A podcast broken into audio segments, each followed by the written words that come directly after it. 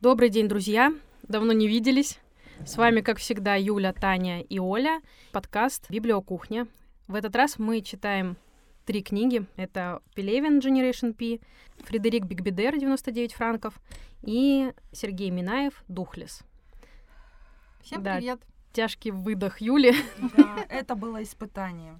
Но давайте как-нибудь о заглаве. Мне кажется, что очень хорошо подходит цитата того же самого Пелевина, но из другой книги. У нас выпуск будет называться «Дискурс и гламур». Ну что, давайте с чего начнем? Давайте, наверное, с Пелевина, потому что наименее тяжелое испытание было из всего прочитанного.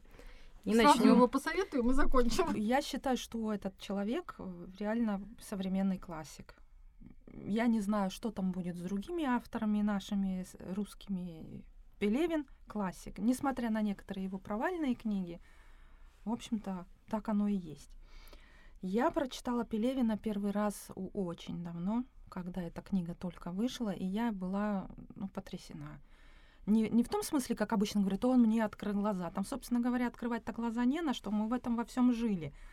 Но это было настолько все филигранно выписано, все, что происходило, извините, в нашей стране, что я была потрясена. Вы честно. прям после выхода книги ее прочитали или позже? Практически, да, сразу.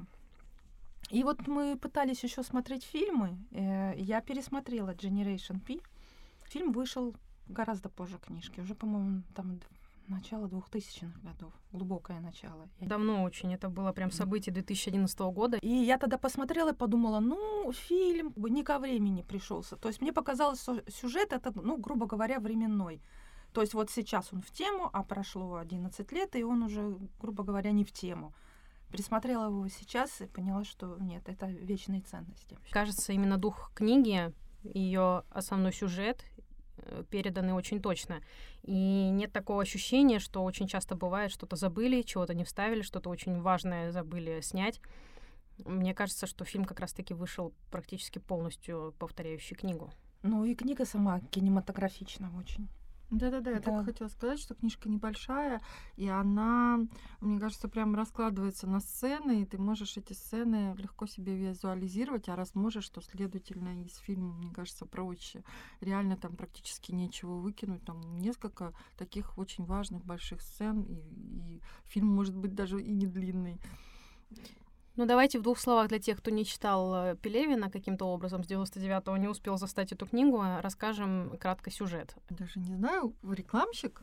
А, нет, тогда же еще не было такого. Первоначальное Человек, накопление который- капитала. Да-да, торговал в ларьке, можно так сказать, да, начал с этого. Ну, естественно, какой-то с образованием, с серьезным. Кто он там, гуманитарий, я забыла. Да, он сначала на технаря пытался учиться, а потом перешел в Литинститут и даже какое-то время писал какие-то стишки, и эпизодически они там вставлены в текст. Пытался рифмовать э, Достоевского. Что-то у него было там и про Ваньку, про Маньку, про баньку с пауками. А, да, да, да, да. Я даже где-то, подождите, я даже найду, у меня где-то это есть. Вот, вечность это банька с пауками. Если эту баньку позабудет Манька, что же будет с Родиной и с нами? Но это на самом деле Шевчук. А, песня да-да-да-да, Шевчука. ДДТ он скрестил вместе с э, Свидригайлов. Г- Рассуждал про вечность, и у него вечность ему казалось, что это будет какая-то банька темная с пауками. И вот наш главный герой, которого зовут Вавилен, а, это такая аббревиатура из имен Василий Аксенов и Владимир Ленон. э, э, Леннон. Владимир Ленин. То есть э, это, ну, скажем, гениальный втюхиватель был этот Вавилен.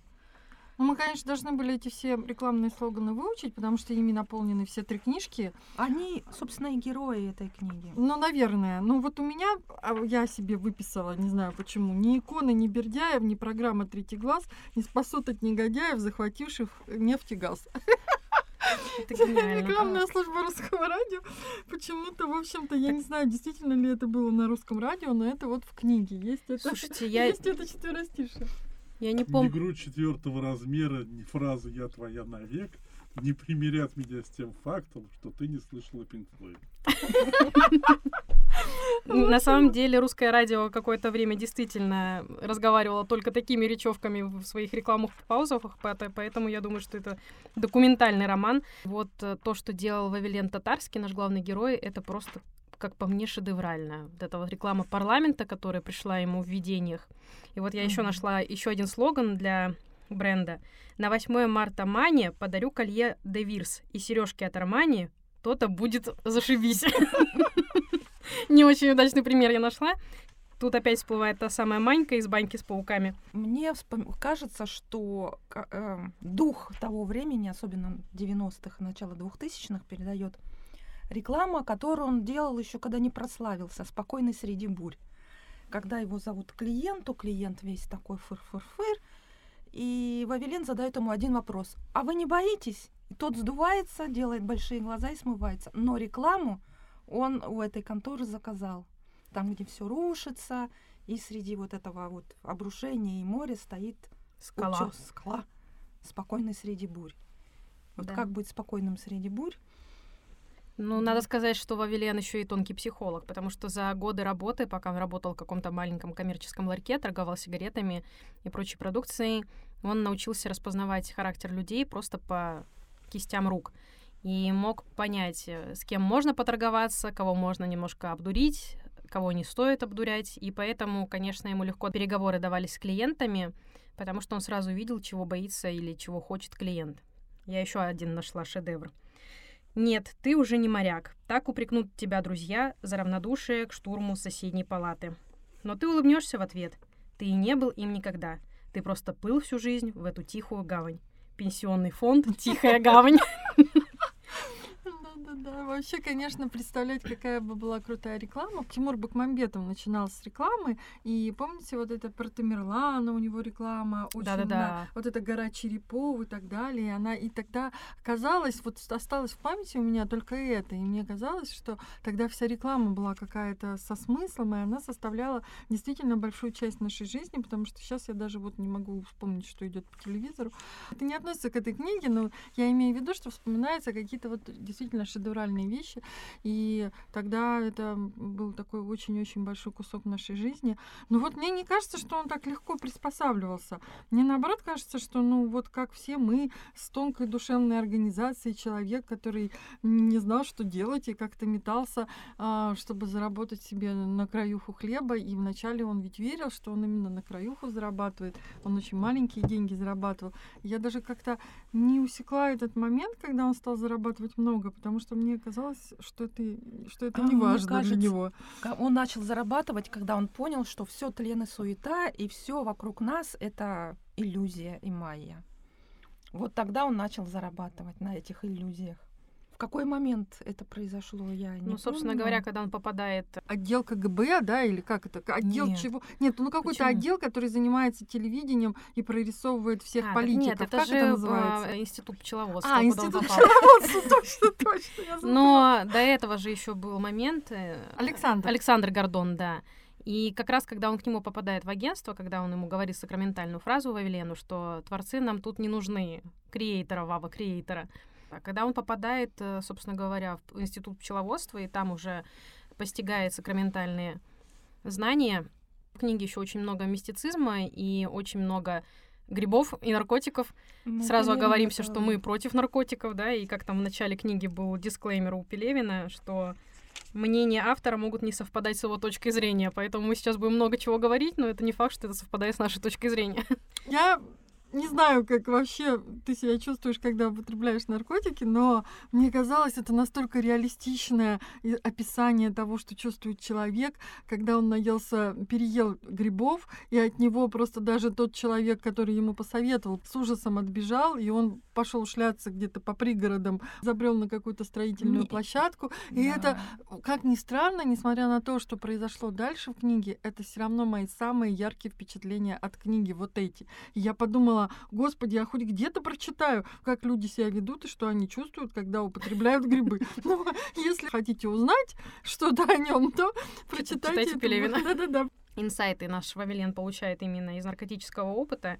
Первый опыт — это когда он встречается со своим приятелем студенческим, и тот угощает его грибами. Есть не те грибы. Коричневые не Да. В сущности, важны как будто бы только деньги. Из-за этого кажется... импульсы. О, ну эту теорию, я не знаю, мы будем про вау-теорию разговаривать. Я честно читала все, что выходило из э, Да, его руки. Вавилен устраивает спиритический сеанс и вызывает дух Че Гевары, который рассказывает ему те знания, которые Вавилен еще не получил из обычных книг, распространенных на тот момент в России, переводных, потому что все-таки у нас мэтры рекламы — это зарубежные авторы. И он вызывает дух Че Гевары, который внезапно оказывается спецом по рекламе. Но как- он сам как- стал, собственно говоря, рекламой Че Гевара в своем Ну, да, брендом. да, да, бренд Че Гевара.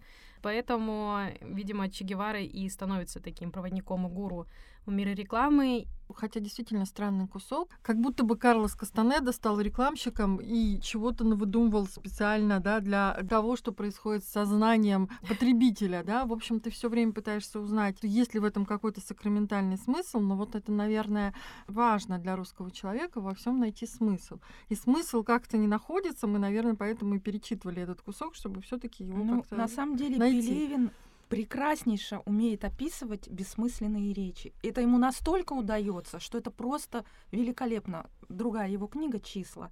Там тоже есть такой персонаж, который задвигает теории. Но в ее теориях вообще нет смысла никакого. Это просто плетение словес. Это настолько великолепно у него получается, что снимаем шляпу. Но знаете, смысл они все-таки ищут. И, и это еще раз говорит о том, какой он великолепный писатель и как вот он хорошо чувствует время. Потому что я недавно слушала интервью, где ну, обсуждалась нынешняя ситуация, почему мы все время а, как-то с Америкой в противоборстве. Потому что мы считаем, да, что мы несем какую-то идею в мир, и поэтому должны достучаться до всех. Да? И, соответственно, а, американцы со своей стороны тоже так считают, что вот они тоже с какой-то идеей воодушевляющей всех, пусть они ее должны насадить, пусть они ее должны заставить всех принять, но у них она есть. И вот, вероятно, наша русская душа, не знаю, пресловутая, не может без этого. И в книге есть такой кусок, который мне очень нравится, где они сравнивают нас с чеченцами, у них есть какая-то своя национальная идея, а мы-то что, просто так деньги у Запада берем за их продукты, которые мы тут продвигаем и переводим на русский язык и создаем рекламу. Ну, у нас же тоже должна быть вот такая у матушки, у Великой России какая-то идея, где она и в чем. То, что они зарабатывая деньги, вроде бы находясь в такой бессмыслице, где ничего не важно, кроме вот товар, деньги, товар, да, и как можно выгоднее продать товар и на этом заработать, что они все равно об этом задумываются. Мне это очень нравится, и мне кажется, что вообще из-за этого его романы современные, и можно их читать еще спустя 50 лет, мне кажется, это все равно будет актуально. По поводу русской идеи, вот той самой пресловутой, там даже Вавилену дают задание найти эту русскую идею, описать ее на пяти страницах и кратенький вариант на одну страницу. Он мучается всю ночь, пытается что-то из себя выдавить, но так и не находит никакой русской идеи. Звонит своему начальнику, а тот говорит, ну, неважно, все равно заказчика уже грохнули, поэтому, собственно говоря, не справился, так и не справился. И до самого конца Вавилен все-таки задумывается над этой русской идеей, и в итоге оказывается, что ее нет никакой русской идеи, а есть только псевдорусский. Вот этот его антагонист, не антагонист, герой которого в фильме как раз играет Иван Охлобыстин, когда-то горячо мною любимый. Теперь уже нет. Ну вот. Мне кажется, что он очень хорошо влился в эту роль Малюты. Фамилия у него точно была не Скуратов, но, в общем, имя Малюта было, да. Да, но мы... Рекламщик Малюта, и который постоянно в любую рекламу впихивал что-нибудь русское, но которое выглядело очень карикатурно. Я вот сейчас слушаю, вспоминаю, что я прочитала и поняла, почему я Минаева так не полюбила. Ну вот когда начнем про него говорить, если я не забуду, я скажу.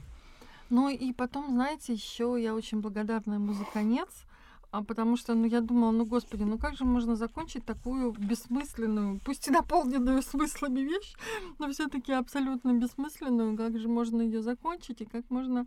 Не то, что каждое существование нужно оправдать, но все равно я верила в Пелевина, что вот мы мысли этого человека, его рекламные слоганы, его борьбу вообще в этой жизненной ситуации видели не зря, и что это все должно чем-то осмысленным закончиться. Я не знаю, заканчивается ли это чем-то осмысленным или нет, как вы это воспринимаете, но конец меня все-таки поразил. Это странная смена власти, и это отсылка, не знаю, к какому-то тайному масонскому обществу, в общем-то, в котором, оказывается, они все состоят. Это отсылка очень все таки опять возвращаюсь к тому, что очень похожа на Америку, потому что в сущности она создалась на основе масонских обществ. Поэтому я думаю, господи, может быть, и таким образом и передавался дух времени, что мы все-таки очень ориентировались в тот момент на Запад, и вообще вот эти все рекламные слоганы, и все-все-все-все, да, вся эта культура, все оттуда, и поэтому, может быть, это вот такое тайное общество на русский манер, да, не знаю. Но опять же, тоже не совсем русский, а там же, получается, это культ служения богини Иштар, который внезапно у нас э, в книге отвечает за все медиа. Если в двух словах, то очень интересный тимбилдинг, хорошая корпоративная культура, и конкурсы у них интересные. Да, и в какой-то момент, значит, Вавилен Татарский сменяет своего предыдущего начальника, потому что богиня Иштар выбирает его в свои а, мужья. Рассказывай, как выбирает, пусть Не будем ничего рассказывать, да, но суть в том, что Вавилен в итоге становится главой всей этой корпорации, которая называется Институт пчеловодства, и становится главой вс- всей рекламы, всея Руси. Вот такая история про сансару нашей жизни и куда там у татарского остался здесь 3D-дублер. Что это такое? Читайте книгу. Да, мне еще очень сильно понравилось э, герой вообще Гиреев, так тот самый друг, который накормил Вавилена грибами. И в фильме его играет э, Сергей Шнуров, и мне кажется, это прям просто его роль. Я вчера вечером уже ехала домой и слушала отрывок, э, в котором Вавилен опять по- попадает в гости к Гирееву, и тот сидит, смотрит телевизор вверх ногами и рассказывает ему... Это гениальная сцена. Это совершенно гениальная сцена. Расскажи, расскажи. рассказывает ему о способе смотрения телевизора. Сначала ты смотришь телевизор без звука, потом ты смотришь со звуком, но без картинки, и третий, самый продвинутый этап, когда ты смотришь телевизор выключенный. Но когда Вавилен попадает к Гирееву в гости, он видит, что Гиреев сидит э, и смотрит телевизор в перевернутом виде. И говорит, ну, ты мне рассказал три способа, а вот этот четвертый как бы не попадает под все остальные. Он говорит, ну, это способ смотреть телевизор перевернутым, если тебе надо что-то срочно узнать, но тебе обязательно надо видеть картинку, не слышать звук, поэтому ты его переворачиваешь и смотришь вверх ногами. И вот у меня появилась такая мысль, когда ты смотришь его выключенным, есть ощущение, что это телевизор смотрит тебя, а не ты смотришь телевизор. Вот вам еще одна буддийская мысль в ваши головы. И еще надо сказать, что у Пелевина такая муль- мультивселенная, в которой практически все книги, они взаимосвязаны. Помните момент, когда наш герой читает мантру, которую посоветовал ему Дайте мне Гиреев. огурец. да, который переводится на самом деле с иврита как «дайте мне огурец». И у, у него где-то возникает огурец, он его берет, и все становится нормально. И вот в какой-то книге там тоже была отсылка, только там уже все наоборот было. То есть кто-то куда-то протягивал огурец. Не помню в какой, Не хоть помню. убейте. Вот. Надо все перечитать. И вот этот пес на пяти лапах, который придет Да, всему. Это в книге оборотня, священная Да, книга оборотня, да, да, да, мы да, тоже да. там встречаем этого пса о пяти ногах. Кстати, удивительно, что я вчера смотрела пару передач про книги Пелевина, и один небезызвестный критик очень сильно хвалил книгу оборотня, хотя мне кажется, что она не самая лучшая у Пелевина, М, абсолютно. Последняя хорошая, первая плохая, я бы сказала. А их две? Она одна одновременно и плохая, и хорошая. Последняя хорошая и первая плохая одновременно. Первых я запуталась. Это опять какой-то буддизм. Ну да, это он и есть, Пелевин же. Ребята, не переживайте, мы придумаем еще какую-то связку, где мы могли бы еще вкрапить книги Пелевина, привязать их еще к какой-нибудь теме и еще раз их обсудить. Про него можно бесконечно говорить. Его великолепные рассказы. Рассказ. А у кого вообще с кем, с каким романом или рассказом э, знакомство с Пелевиным произошло?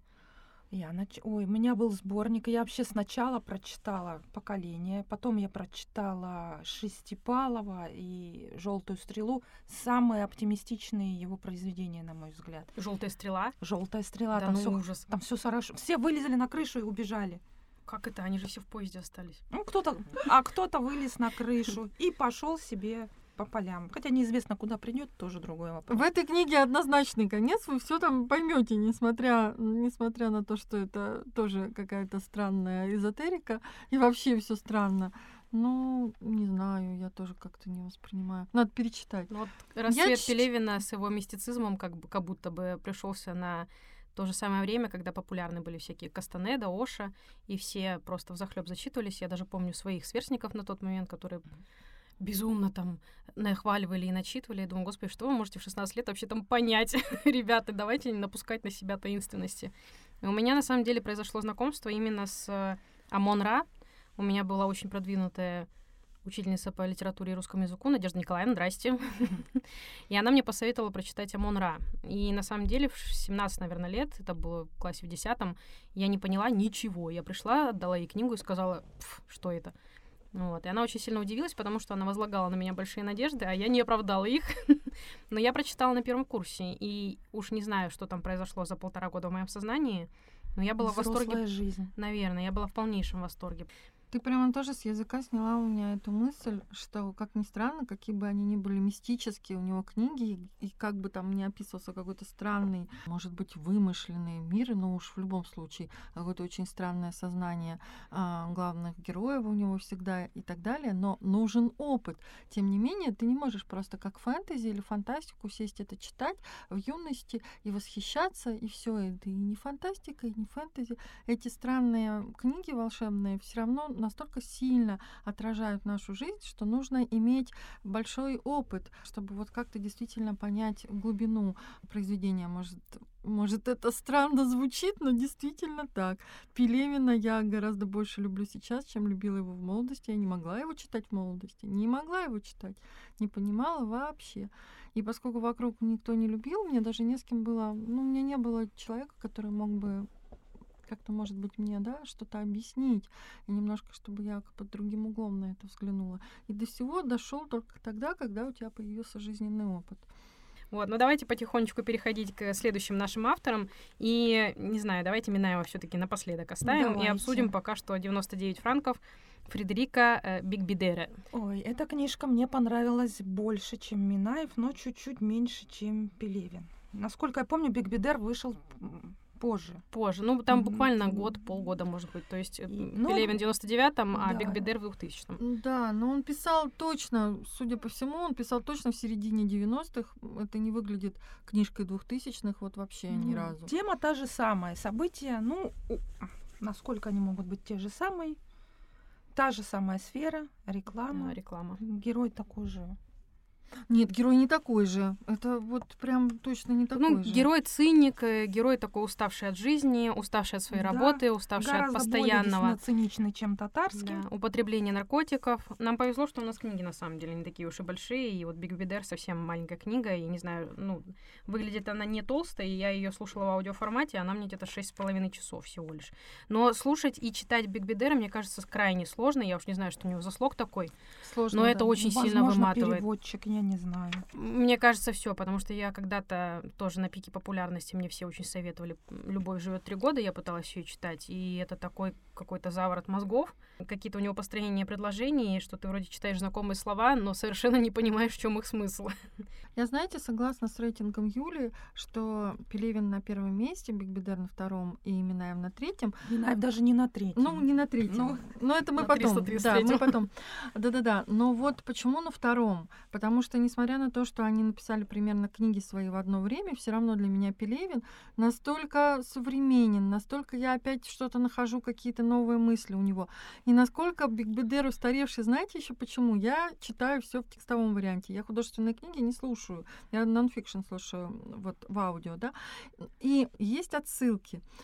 И отсылки, потому что считается, что русские люди не знакомы с этими именами, не знакомы с этими слоганами, не знакомы с этими продуктами. Настолько этот западный мир и вообще Рим, э, мир рекламы внедрился к нам, что мне не нужно было читать это, эти отсылки. Я понимала практически все, о чем он там пишет. Все эти фирмы, все эти названия, что, что такое Wonderbra и, и так далее и тому подобное. Wonderbra нами. Это хорошо. Да-да-да. Я просто к тому, что а, ничего такого, ну, может быть, некоторые французские писатели и некоторые основатели рекламы там середины 20 века, 50-х годов, э, ну, я их не знала и не собираюсь, в общем, там особенно их знать, потому что я не рекламщик. Но в целом бренды и какие-то а, слоганы и а, отсылки к французской литературе, и к фильмам, и к актерам. Э, Вообще очень-очень все знакомо и узнаваемо. И в этом смысле мне казалось, что эта книга, ну, как немножко устаревшая. Вот я несколько так, вот для современного читателя будет казаться немножко, что это уже, ну, вот не на пике, не на острие. Вот если кто-то не читал, а, мне кажется, может сложиться такое ощущение. Тогда как Пелевин более современен. Да, он вот всегда будет современным. Даже не касаясь того, что Пелевин пишет про нас, Бегбедер пишет про, Про них? Про, про них. Это, это не важно. В общем-то, мно- вот когда я читала Бегбедера, у меня такая как будто стеклянная стена между мною и текстом. То есть я вижу текст, я не вижу образов, как у Пелевина. Я не вижу образов, как возьмем французов, у Дюма, у кого-то из других французских, американских, английских авторов. Это вот текст, между нами вот такая стена, и я не могу к нему пробиться. Вот я не знаю от чего. То ли он сам так пишет, то ли это переводчик постарался. Это науке неизвестно. Я тут еще, когда начинала слушать, э, мне пришло в голову, что, смотрите, на такой маленький текст сколько у нас эпиграфов. Значит, посвящение, эпиграф Олдос Хаксли, потом эпиграф Ален Сушон, потом Чарльз Буковский, это уже три эпиграфа. Начинается глава, тоже с какой-то крылатой фразы. И еще один эпиграф в начале в главы. каждой части, каждой главе есть эпиграф. Просто столько всего э, всунуто, и на самом деле это роман же автобиографичный. Биг Бедер сам работал в рекламе, и, по всей видимости, он пытался соскочить со всего этого. И параллельно на работе, судя по всему, на Да. компьютере писал свой первый роман. Да, Вот потому что вот. идея у него была такая, что увольняться из сферы рекламы он не намерен, ему надо именно, чтобы его уволили, потому что если уволился сам, то это полный фиаско, крах всего, а если тебя уволили, то есть еще надежда. Нет, ну там какое-то, вероятно, было содержание, ему что-то выплачивали, что он представлял себе, что он на это может безбедно какое-то время пожить, пока, в общем-то, не станет популярным автором и так далее. Ну, то есть чисто финансовый вопрос, что он будет обеспечен. У него, я так понимаю, был какой-то бессрочный контракт, который был совершенно невыгодно расторгать. Да, мне тоже показалось, что автобиографично, но тем не менее я согласна с Юлей, что так у меня, мне показалось образ насквозь фальшивый, как будто вот он сам себя придумал, сам себя придумал. Как сам- рекламную концепцию. да, да, да, как рекламную концепцию. И нам себя позиционирует. И э, пытается увидеть... А, да, и мы видим какие-то слабые места, а он их не видит. Он считает, что, в общем, он хорошую картинку для нас вылепил. Очень такую объемную и, в общем, естественную. А вот ни на минуточку не естественную. Но, знаете, это может быть личность Бегбедера самого. Он мне всегда казался каким-то чересчур наигранным, каким-то слишком для э, каждой, ну, я не знаю, мне кажется, для каждой пресс-конференции, для каждого интервью у него был какой-то свой отдельный шаблон, свой отдельный образ, и вот такое. Мгм. Это очень видно в книге, ничего не могу сказать. Я всегда путаю, что Бегбедер, а что Уэльбек. И вот кого-то из них называли э, «Enfant terrible» французской литературы. Может, Бегбедера, может, Уэльбека. У кого только не называли, по-моему. Вот, и что он приходит, э, собрали здесь такую вот конференцию в России, что ли, с ним. И он пришел такой, или Бегбедер, или Уэльбек, не знаешь, я их не различаю, близнецы-братья. И Одно он сел такой, только жрет и чавкает, он никому на вопросы не отвечает. Ну, автор имеет право, если он вот такой вот, то он имеет право так себя вести. Но э, как бы если это у него как бы маска такая, ну это, во-первых, сразу видно, а во-вторых, это неприятно. Не потому, что тебе хамят, а потому что тебе хамят из какой-то идеи, непонятной тебе абсолютно. Короче, неприятный тип. Да. Фу, И, ну, а вдруг, я, а вдруг это Уильбек, а, и тогда вдруг придется... это Уэльбек. Ну, Уэльбека я не читала, и, честно говоря, не собираюсь читать. Говорю, не люблю современную французскую литературу. И в ту же кучу Золя. Из Золя досталось заодно Да. под раздачу. Ты расскажешь сюжет, да, немножко? А, э, слушайте, ну на самом деле, что там из сюжета? Значит, у нас есть такой циничный, грубый и анархичный немножко в какой-то степени работник э, сферы рекламы. Казалось бы, герой нашего времени. Все должны таких любить. Циничных и анархичных. Да. А, Он тоже употребляет огромное количество наркотиков уже более, хотя, ну, у Пелевина на тоже более постоянной основе, на более скажем так. да. И, видимо, все-таки в сознании а, обычного потребителя эти два фактора, реклама и наркотики, они неразделимы и неразрывные. Вот, э, ну, видимо, она так все и делается, потому что как иначе объяснить то, что происходит на телеэкранах и в рекламе продукции. Да, как мы уже сказали, он на рабочем месте пишет э, свой роман. Господи, на самом деле я просто читала эту книгу уже пару месяцев назад. Я пыталась освежить тут в памяти, но за сегодняшний день успела прочитать только, наверное, первые две главы. Ну, у него параллельно еще идет э, жизнь, у него есть там какая-то подружка, которая беременеет от него, и Они расстаются. они расстаются, и э, герой наш э, принимает для себя решение, что он не будет воспитывать ребенка, ну а в конце очень сильно мучается, у него там всякие флешбеки и прочее, прочее, и э, что в фильме, что в книге, я так понимаю, что есть два конца, и какой из этих концов выберет зрители и читатели, тот и будет логическим завершением. И один из них, когда он э, отказывается от ребенка все так же и влачет свое жалкое существование, а второй, когда он воссоединяется со своей этой девушкой и там проживает райскую жизнь на кокосовом острове. На самом деле, я смотрела фильм изначально, как раз, наверное, после его выхода в далеком 2007 году. Моей неокрепшей психике он тогда очень сильно понравился, не знаю уж какими руководствовалась я. Как всем хочется на райский остров, всем хочется выглядеть стильно, иметь деньги, ходить по барам, ресторанам, отдыхать то ли э, что у них там на выбор, то ли Средиземноморье, то ли Прованс, то ли Мальдивы, то ли еще что-то. Ой, да нет, там вообще, по-моему, какие-то были типа Бали. Кстати, И Бали, почему до да-да-да. какого-то момента Нет, нет, там Бали... в разное время года, а, в разное время года все время были разные, так сказать, опции, да? Да, наверное. Ну, в общем, наверное, меня не сильно захватила книга и не слишком увлекла, потому что я из нее только очень сильно фрагментарно все помню. Но самое удивительное, что я очень хорошо помню фильм, хотя прошло много лет, 15 лет прошло. И надо сказать, что хорошо, что сейчас есть возрастные рецензии, потому что ну, до 18 лет это читать точно не стоит, и уж тем более смотреть фильм. Когда я его посмотрела, почему-то именно этот фильм стал определяющим у меня в выборе профессии. Да, серьезно. Я тогда очень э, хорошо Как? так задумалась, э, чтобы пойти в сферу рекламы, но почему-то, уж не знаю почему, пошла в сферу пиара. Не знаю, как это в моей голове было взаимосвязано, ну, как бы пиар, реклама, они недалеко друг от друга ушли, хотя меня сейчас пиарщики закидают объедками. Ну, я уж не знаю, что меня так прельстило. Съемки всяких рекламных роликов, помните, там, смотрели же фильм, да? А у нас задание было посмотреть фильм и прочитать М. книгу. А серьезно, да? Мы что-то не смотрели Ну, фильм. вообще-то да. Мы хотели почитать книги и посмотреть А, и экранизации. посмотреть экранизации, точно, точно. Вот, и там есть момент, когда снимают э, рекламу какого-то йогурта, и когда бесконечно актер ест этот йогурт, его уже тошнит. Понятное дело, что уже никто не выдерживает морально и физически есть эту дрянь. Ну и вот так вот творится реклама. То есть нам втюхивают э, в красивые обертки с красивыми слоганами всякую ерунду. Вот. И там очень хорошо показан мир этой зарубежной рекламы как раз-таки. Да, не да, адаптированный под нашу российскую. Да, мне это запомнилось, вот эти сентенции, что изобретены самые прочные, самый прочный двигатель, но все это перекуплено, потому что кому он нужен, чтобы машина не ломалась никогда. Были изобретены самые прочные шины, и тоже, в общем-то, это где-то этот патент был запрятан, потому что, естественно, выгодно, чтобы шины лопались и приобретались новые. И так, в принципе, в каждой сфере есть какие-то гениальные изобретения, которые не доходят до потребителя, потому что там прямо так и написано, что рекламировать нужно все самое худшее, все то, что ну очень-очень портится быстро, потому что будет оборот, оборот важен, чтобы была новая реклама, чтобы был новый продукт, чтобы отказались от одного, стали покупать другое, потому что это недолговечное, а вот новый продукт, он как будто бы долговечный, но он такой же плохой.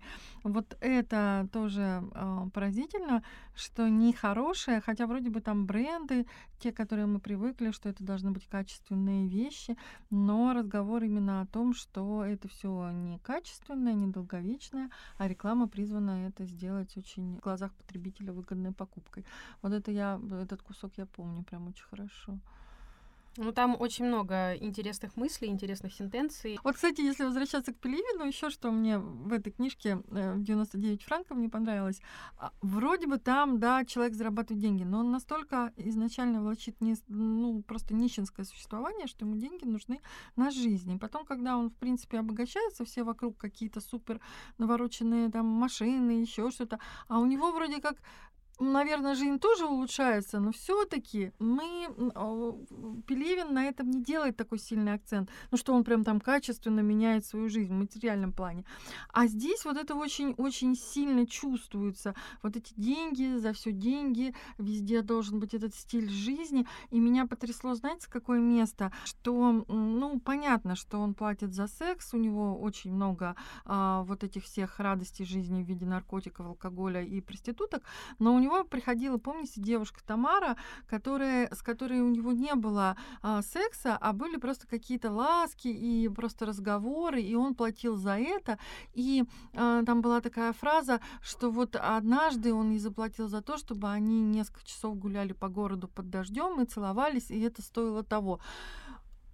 Я не знаю, я, может, еще не доросла, я, может быть, вот не пошла учиться на пиарщика, как ты, не попала в этот рекламный мир, и в моем сознании все еще поцелуй под дождем бесплатный, все еще можно получить это бесплатно. Или что, или Ну, уже нет. Нет, Или- можно, если что, у тебя есть предложить взамен. Если у человека есть только деньги, он предлагает деньги. Так вот, видите, это же наш извращенный мир, когда э, секс можно получить за просто так, а вот именно какие-то отношения более духовные, более высокие, походить за ручки, поцеловаться там где-нибудь под дождем и поговорить о высоком, за это надо платить. Увы и ах. Ну, Кстати, я тоже не попала в рекламу ни в какую, иначе бы... Моя учеба была сплошным разочарованием. Никаких наркотиков, никаких брендов. Нет, ну просто вот если бы мы а, общались с рекламщиками или общались в этом мире денег, то есть мы бы вот там только так все выстраивается? Или это потому, что мы бедные, да, что мы... Да нет, конечно. за- Мне кажется, не надо воспринимать все настолько буквально. Все-таки это какой-то усредненный образ, э, утрированный в какой-то степени, мне кажется. Даже несмотря на то, что это в какой-то мере автобиографичный роман, там же тоже много каких-то мистицизма, отсылок и, и прочее, прочее, прочее. Ну и знаете, это тоже, и вот это тоже странно. С одной стороны, он как бы бежит от любви вообще от каких-то отношений, не хочет их ни в коей мере, поэтому отталкивает эту девушку а, Софи, которая нормальная, которая не проститутка, с которой были нормальные отношения. И вроде бы сам себе это объясняет, что он боится чувствовать, боится, что любви, не знаю, почему он ее боится, что его призовут к ответственности, к обязательствам, поэтому он боится. Я уж сомневаюсь, что он боится, что его как-то там ранят, его нежные чувства, наверное, боится ответственности и не хочет сковывать себя по рукам и ногам. Мужчины все, наверное, так боятся, не знаю.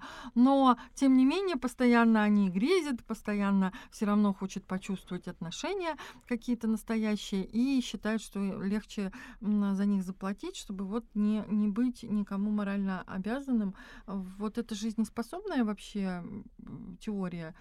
Это все еще есть такое в нашей жизни? Или, или это мы просто вычурность Бигбедера наблюдаем? Не М, знаю. Мне кажется, сейчас немножко поколения изменились, и смотрите, у нас все герои плюс-минус одинакового возраста. Что Вавилену где-то там 30 плюс, Мгм. чуть-чуть за 30 или около 30. Ну, с А, 30 до 40 вот такой вот пе- пе- возрастной промежуток, да, я Да. наблюдаю. А, Октаву 33, по-моему, если не ошибаюсь. Да, он сравнивает себя с Иисусом. И герою Сергея Минаева, которого я, мое подсознание вытеснило его имя и, сюжет романа, ему тоже что-то около 30, может, немножко поменьше. Да, И они все такие, Нет 30 ещё, Э. Герои э, потерянного поколения. Вам не кажется, что вот там Ремарки и прочие Хемингуэи писали о потерянном поколении? И вот это как раз потерянное поколение переходного периода, потому что 90-е не только для России же были сложным периодом, они были для всего мира каким-то переломным моментом э, в истории.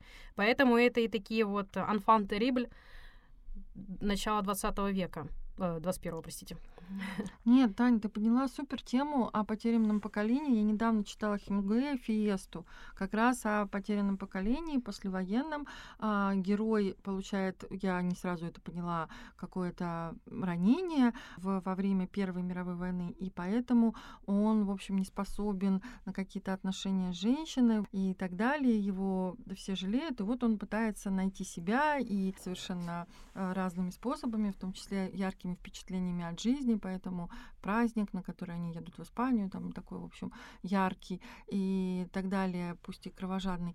И вот, а, и в то же время я читала в этот момент в книжном клубе сентиментальный роман Веры Пановой. Это примерно про те же годы, 20-е, там, 30-е годы, где все жили не так роскошно, как американцы во Франции. А почему американцы во Франции жили роскошно, хотя у них было мало денег? Из-за курса доллара, что он был настолько серьезная разница, что даже с небольшими деньгами ты во Франции, где все стоило копейки, была жуткая безработица, чувствовал себя королем. Поэтому многие американцы, у них были какие-то, ну, что-то такое, с чего они получали какие-то деньги, проценты в Америке, а приезжали, а приезжали жить во Франции. И на самом деле вот именно в этой тусовке был Хемингуэй, и мы вот это вроде наблюдаем потерянное поколение, которое материально, тем не менее, обеспечено, ну, по крайней мере, да. И вот мы, я читаю Веру Панову, где нищета, Россия, да, там... Как да, некогда теряться, тебе выживать Да, надо, ты да. в нищете. Какие там высокие идеи, что вы, корочку хлеба Нет, как нужно? раз вы- вы- выживать нужно, но при этом и высокие идеи, как они бьются за то, что, в общем, а, не нужно быть мещанином, как нужно вообще вот развиваться, как нужно учиться читать, как нужно идти поступать в институт, как нужно реализовать там свою идею, ну, там главный герой журналист, а, значит, что он хочет стать журналистом, что он хочет стать писателем.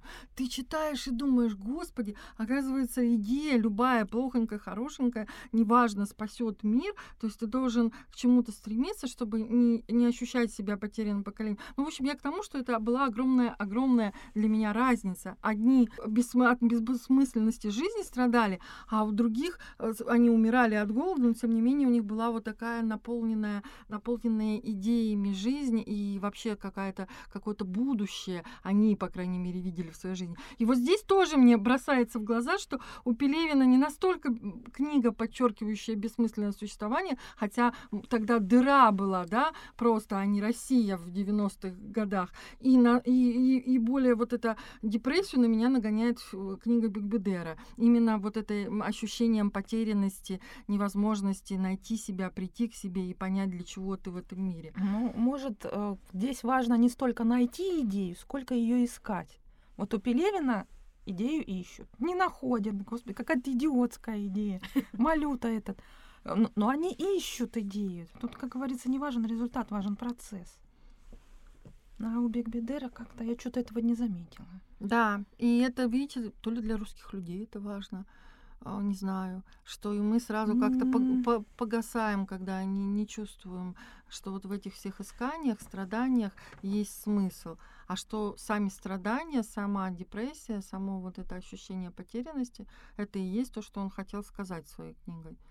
И нас, и меня как-то это сразу очень расстраивает, и сразу же, и сразу же у меня падает рейтинг этой книги. И вроде думаешь, чувак, ты ходишь в Гуччи и Луи Виттон, э, употребляешь наркотики, пьешь, можешь позволить себе любую женщину, и при этом страдаешь какими-то депрессиями. Ты чего?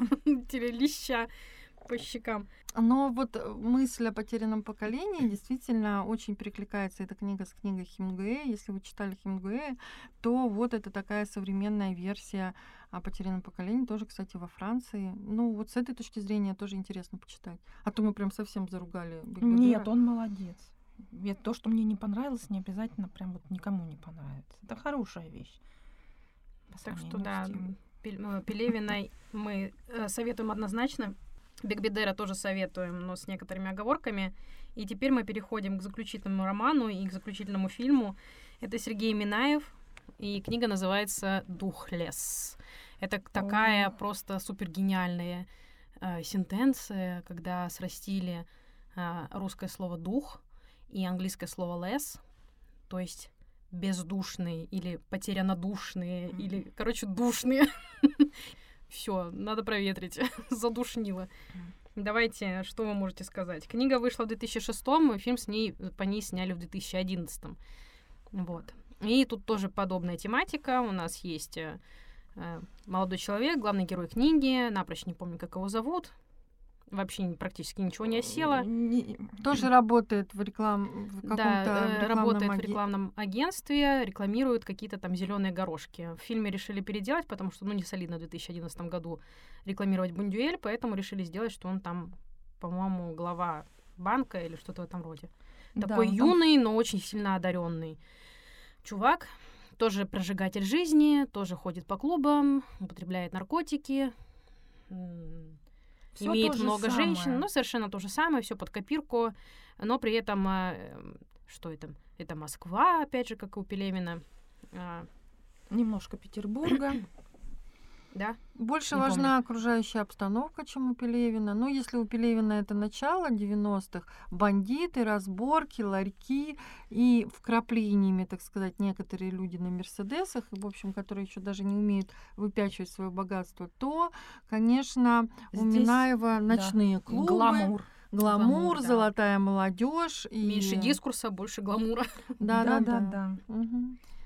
И не знаю, мне кажется, так все топорно, это все настолько на понтах написано, и герои на понтах, автор, ну, короче, не знаю. Мне прям вот...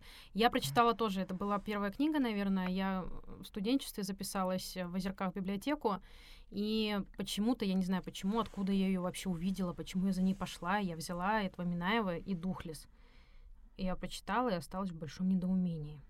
То есть, казалось бы, может быть, э, спустя годы должно было поменяться мое ощущение от книги, но нет, я ее перечитывала недавно, и это просто настолько непонятная для меня литература.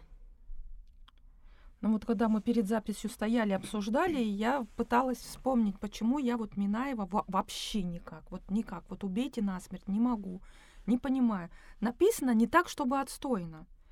Ну, не Хемингуэй, естественно, не Достоевский, не Набоков, там не, не Яна Мазай Красовская, которая фанфики пишет. Нет, ну ничего себе, сойдет. Но, блин, я не могу это читать. Буквы это... те же, слова те Бу- же, а да, смысл Да, а смысла еще меньше, чем в Биг Бедере. Там вообще, ну, просто адский ад, я не знаю. Даже с чего начать ругать-то, собственно говоря, чтобы показать, что я книжку все-таки прочитала и ругаю ее не так просто. Есть м, в какой-то газетенке, не помню, то ли интервью брали, то ли что. В общем, один молодой человек рассказывал, что когда он читал Пелемина, он ехал куда-то в междугороднем автобусе, читал, читал и так разозлился, что книжку просто выкинул в автобус к чертям. И вот, говорит, и я... в фильме «Мой парень псих», когда он сидит, дочитывает Хемингуэя, по-моему, складывает книгу, вышвыривает через окно закрытое. Да, вот он и говорит, я понял почему, потому что это же наша жизнь. Он типа надавил на нашу больную мозоль, а мы как бы отгораживаемся от этого. Но нет. Так подождите, он кого выкидывает? Пелевина или Нет, Минаева? э, Минаева. А, Минаева. Нет, Вот, никуда Минаев не давит, вы там не думаете. Это вот Пелевин давит, Бигбедер давит, Хэм давит, а Минаев я не знаю, что делает. Ну, просто если ты можешь поставить себя, например, на место Вавилена Татарского или даже сопоставить себя с Октавом, то на место вот этого вот Не так- будем вспоминать. такого проходного главного Персонажа, героя, да. персонажа. Да, он тоже циничен, он тоже там, но он вообще просто, я не знаю, он не яркий, он не интересный. Он Какие-то у него не события. выделяется. Вот это его девица, с которой он там все дружбу крутит э, и никак не признается ей в любви. Тоже какой-то Мгм. нерешительный совершенно. При этом постоянно направо и налево. У него какие-то разговоры, вот которые он думает, что они сверх какие-то интеллектуальные, что ли. В итоге я опять же слушала все в аудиоформате, и у меня немного переигрывал чтец. И, значит, там был один момент, когда в клубе к нему подваливает, э, я Юля, по-моему, даже в общий чат нам скидывала, когда подваливает к главному герою э, нечто, и оно разговаривает таким карикатурным голосом. Вот, но это, конечно, изыски уже автора, который читал книгу, э, но при этом там еще и прочитано за главного героя и вот эту его девушку, подружку, что они не вызывают совершенно никакой симпатии. И думаешь, господи, ну давайте уже поженитесь, я не знаю, сделайте хоть что-нибудь. Вы долго будете топтаться друг вокруг друга и в нерешительности совершеннейшей. В итоге нашего главного героя разводят на деньги. И это Вот. тоже, кстати, сразу читается, и ты сразу это понимаешь, кто его будет разводить, этот приехавший из Нью-Йорка а, великолепный э, товарищ, в общем, краса всех ночных клубов. Не знаю, ну почему это так все очевидно, и почему нет ощущения свежести, хотя это позже всего написанная книга, где остальные раньше, почему нет узнав... впечатления узнаваемости, как у Пелевина, когда ты думаешь, господи, да ты вообще никакого отношения к человеку этому не имеешь, и ты жил совершенно не такой жизнью, и тем не менее ты понимаешь, про что он пишет, про какие годы он пишет, какие люди тогда были, и тебе кажется, вот ты ощущаешь, что это все правда, что так или иначе какое-то каких-то похожих персонажей ты встречал, либо похожих внешне, либо похоже думающих, либо по поступкам, но все равно у тебя есть какие-то э, какие-то маяки э, за который ты можешь зацепиться, и вот и, и, и понять этот мир, и вспомнить его, и переложить, и понять, что это действительно было, и что это для тебя реалистично. У, у, а у Минаева, ну, нет этого. Вроде все приметы времени он пишет,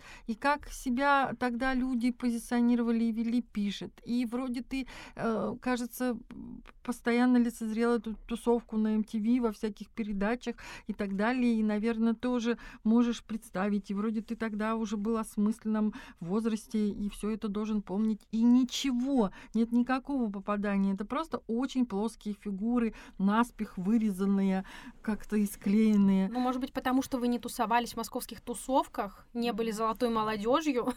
Ну, он же тоже не был. Вот он тоже не был. И это тоже бросается в глаза, что э, как будто бы он э, когда-то, сам автор, я имею, когда-то позже э, попал в эту тусовку, каким-то образом там разбогател, может, из-за своих романов. И вот у них тогда стал спрашивать, а как было это или то, или даже он стеснялся спрашивать, а просто наблюдал и записывал себе в книжечку, чтобы вот потом перенести в роман. И это как-то, не знаю, чувствуется очень, что вот совершенно совершенно все нелепо и, и не, неестественно. Да, нелепо и как бы не, про- неестественно, неправдоподобно вообще все, начиная от этих отношений с этой его девушкой, как тоже один кто-то из читателей заметил, что он пытается описать чистые отношения какие-то, настоящие, вот от его чего октаву не хватало. Но у него не получается, потому что Минаев не знает, что такое настоящие отношения. Вот точно так же, как помните, это кафе, в котором начинается все дело, Мгм. кафе, его описание. Это супер модное место. Там подают плесневелые сосиски. Там хамоватая жирная официантка. И все так модно-модно. Это вот подделка под подделку. Это вот этот роман, тебе роман, тебе подают плесневелые сосиски, хамоватый автор, и говорит, что это супер модно. Вы шо, вы шо вы? Да, все напичкано понтами, совершенно карикатурно, совершенно неправдоподобно, э, много мата, хотя у обоих авторов, э, которых мы до этого обсуждали, тоже есть мат. Но у Это Пелевина он всегда модно. органичен, у Мгм. Биг Бедера он, э, в принципе, вливается в контекст, а здесь просто кажется, что это э, что-то чужеродное, и чтобы еще больше э, какую-то свою уникальность подчеркнуть, подчеркнуть свою статусность и распальцованность. Вот, вот распальцованный роман, в общем, не знаю. Какой-то прям... Не хочется, конечно, опускаться до того, чтобы принижать как-то автора, но не без этого, походу, придется принести. Но все-таки это не автор. Вот вы скажете, зачем вы тогда, девочки, взяли обсуждать эту книгу? Мы взяли тему, а у нас были тема все-таки экранизации и книги, и плюс мы взяли именно такую тему рекламщиков, пиара, э, чтобы вот э, и обсудить, и нашли те- действительно книги похожие, похожие по содержанию. Но только из-за этого, честно, мы не считаем Минаева писателем и вообще хоть как-то достойным автором. Ну, просто человек, который тексты какие-то пишет. И Тексты всё. пишет, о нем говорят, экранизации снимают. Так самое смешное, что его книги нравятся кому-то. Что фильмы, вот я не знаю, честно говоря, не посмотрела, сколько собрали Духлес, и после этого же вышли The Тёлки, которые Мгм. явля- являются продолжением Духлес. И опять у нас Спасибо, не надо. Тёлки. Что за мания вообще скрещивать Об российские и зарубежные слова? Кстати, да, что-то я хотела сказать, потому что у Пелевина тоже очень много англицизмов. Но эти все англицизмы несут определенную смысловую нагрузку, в том числе и показать бессмысленность речей персонажей. Здесь эти англицизмы не знаю, просто потому что вот Красивое моде. слово, да. Я не знаю значения, но я его говорю. Непонятно какой моде. Нет, у Пелевина очень много работы с э, текстами. Да. Он, а, чтобы, а, чтобы перевести для русского человека на русский язык, придумать рекламу этого да, какого-то американского бренда, он это такие большие изыскания, я думаю, у самого автора, и он это же пытается транслировать на героя. И сам герой это такие выкладки, которые ты сначала читаешь и думаешь, зачем тебе это, а потом ты как бы втягиваешься и понимаешь, как вот вообще а, культура развивалась, да, под таким вот очень сильным влиянием американской продукции. Ну, это очень интересно. У Минаева этого вот нет совсем. Вот от слова совсем. Короче, пелевинская спрайт из Анкола — это не то, что у. Минаева всякий дух лес и Никола, тёлки. С фильмом у меня вообще совсем все не сложилось. Я Не пыталась посмотреть его три раза, и все три раза были провальные. Я так и не досмотрела до конца. Ой, мне хочется его забыть, но алгоритмы кинопоиска все помнят. Поэтому теперь мне предлагается всякая низкопробная фигня, которую невозможно смотреть. Я еще тут вспомнила, на самом деле у Минаева очень узнаваемый стиль, и как-то в 2018, по-моему, году меня приятель потащил в кинотеатр, а там выбор был, ну, очень грустный на то время, когда мы должны были пойти. Там были либо 50 оттенков серого, какая-то 33 часть, и э, фильм «Селфи». В итоге мы остановились на фильме «Селфи», и я просто сижу и такая, я не понимаю. Такое ощущение, что я читаю Минаева. И я сидела вот весь вечер с этим ощущением. И говорю, мне не нравится этот фильм. В нем все отвратительно. и, и что вы думаете? В конце идут титры и написано по сценарию Сергея Минаева. Я думаю, боже, это настолько узнаваемо и настолько все плохо, хотя там играл мой любимый Константин Хабенский. Я думаю, как он вообще согласился на этот сценарий и на эту... И там вот точно так же, это карикатурное якобы высшее общество. Которое на самом деле не высшее но не веришь ни в то, ни в другое. Вот, и все перекликается с романом Достоевского «Двойник», то есть за основу взята вот эта история с ну, человеком, вот видите, который проживает интеллектуальная струя, которая придает вращение. Да нет, мне нравится, когда, знаете, на современный лад перекладывают о, сюжеты классических произведений. Тогда... Это очень интересно. И это бывает очень удачно. Но когда автор бесталанный, он во всем бесталанный. Ему ничье, э, ничьи подсказки, ничья помощь, даже великих классиков не помогут никогда. Ну вот просто никогда. И ведь не сказать, что мало у него хороших находок. Много. Можно было бы какие-то шутки. Ты даже себе представляешь, что если бы вот такой материал был какого-то чуть-чуть поталантливее человека, он бы это развернул совершенно, может быть, в интересную какую-то историю, как-то по-другому это все закрутил, или, по крайней мере, как-то проанализировал интересней. А так у тебя все время как будто ты фальшивку держишь, да, в руках. Ты вроде как вот, да, да, что-то похожее тоже ты слышал, было, но все было не так. И не то, что ты хочешь биться за правду, он тоже жил в это время, и для него, может быть, это было так, но нет все равно ощущения какой-то связи, неважно, э, с реальностью или наоборот связи с другим миром, выдуманным им, неважно, пусть полностью другим, но тоже нет, нет этого чувства. Нет чувства, что есть за что-то зацепиться. Ну, mm. может быть, для этого надо было пожить в Москве и повертеться в тусовках? Ну, если о фальшивках заговорили, я обещала прочитать про вечериночку. На Википедии есть. Представители клубного движения в лице компании Zeppelin Pro и известный промоутер Георгий Петрушин. Он, конечно, известный, но я темная отсталая женщина пригласительных билетах были изображены узнаваемые бренды, написанные с ошибками, как на подделках, а вип-зона была стилизована под вещевой рынок. На лотках продавались майки со стразами, поддельные часы с поддельными камнями и книга «Духлес». Среди участников были Богдан Титамир, Игорь Верник, владелец компании «Дымов» Вадим Дымов, а также сам Сергей Минаев – он и организовал эту вечеринку? Подождите, ну, это, это вечеринка, восхваляющая книгу Минаева, да. нет? как бы... Э, Передающая, так сказать, тот, тот Посыл жизнь. такой, с гламуром начинает бороться сам гламур. Книга понравилась москвичам, уставшим от гламура. И книгу поддержали вот это вот э, клубное движение, которое все это устроили, подделки подделок. И книга Духлес. Мы просто слишком сильно не устали от гламура, поэтому ничего не понимаем, девочки, что вы вообще. А книга ругает гламур, да? Это оказывается так? Я не увидела там ни гламура, ни ругает.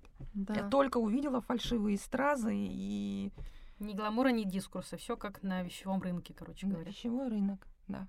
Ничего не имею против вещевых рынков. И опять же, даже... Когда их не выдают за гламур. Да. Нет никакой идеи, но это ладно, хорошо, пусть мы будем просто говорить о потерянном поколении. Может быть, он это хотел продвинуть, но у него тоже не получилось. Ой, в общем, тяжелая у нас в этот раз подборка, конечно. Ну, но... Пелевин звезда. С ну. удовольствием перечитала. Да, надо будет еще что-нибудь потом по Пелевину. Вот. И, ну что, я думаю, мы можем завершать, как-нибудь резюмируем. Смотрите хорошие фильмы и читайте хорошие книги. Да, вот. Хорошие фильмы, хорошие фильмы по хорошим книгам. Да, и чтобы поругать какую-то книжку, хотя бы пролистайте ее сначала. В общем, читайте книги, смотрите хорошие экранизации, сравнивайте экранизации и книги. иногда экранизации бывают не сильно хуже, чем сама книга. И вообще глупо, А конечно, иногда они просто выправляют книгу, но это да, не, не случай Минаева. И дополняют очень часто. Так что всем спасибо, что слушали нас. И с вами были Юля, Оля и Таня и библиотеки города Санкт-Петербург. Да. Ходите в библиотеки, читайте хорошие книги. До новых встреч. Пока-пока. Пока. Всем пока.